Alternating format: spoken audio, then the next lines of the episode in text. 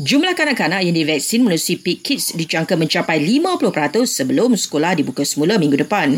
Justru Menteri Kesihatan merayu ibu bapa untuk segera membawa anak-anak mendapatkan suntikan vaksin tersebut. Jumlah kes kesan sampingan kanak-kanak jauh lebih rendah daripada jumlah kes kesan sampingan dewasa. Dan mereka kanak-kanak pun diambil satu per tiga dos daripada dewasa. Dan uh, anak saya, anak kenalan saya yang ambil tidak mengalami apa-apa kesan sampingan yang serius. Setakat ini, 32% kanak-kanak berusia 5 hingga 11 tahun telah menerima dos pertama vaksin COVID-19.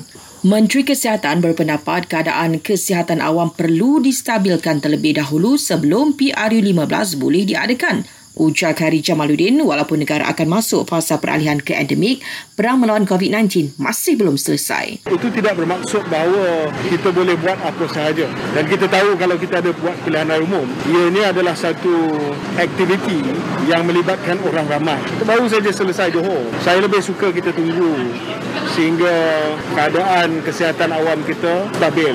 Ah, barulah kita boleh melihat kepada pilihan raya umum. KJ juga memaklumkan KKM akan berbincang dengan SPR bagi mencari mekanisme terbaik untuk membolehkan pesakit COVID-19 mengundi pada PRU nanti. Tegas beliau, perkara tersebut perlu dibincangkan tanpa menafikan hak pengundi yang telah dijangkiti wabak tersebut selain tidak memudaratkan individu lain.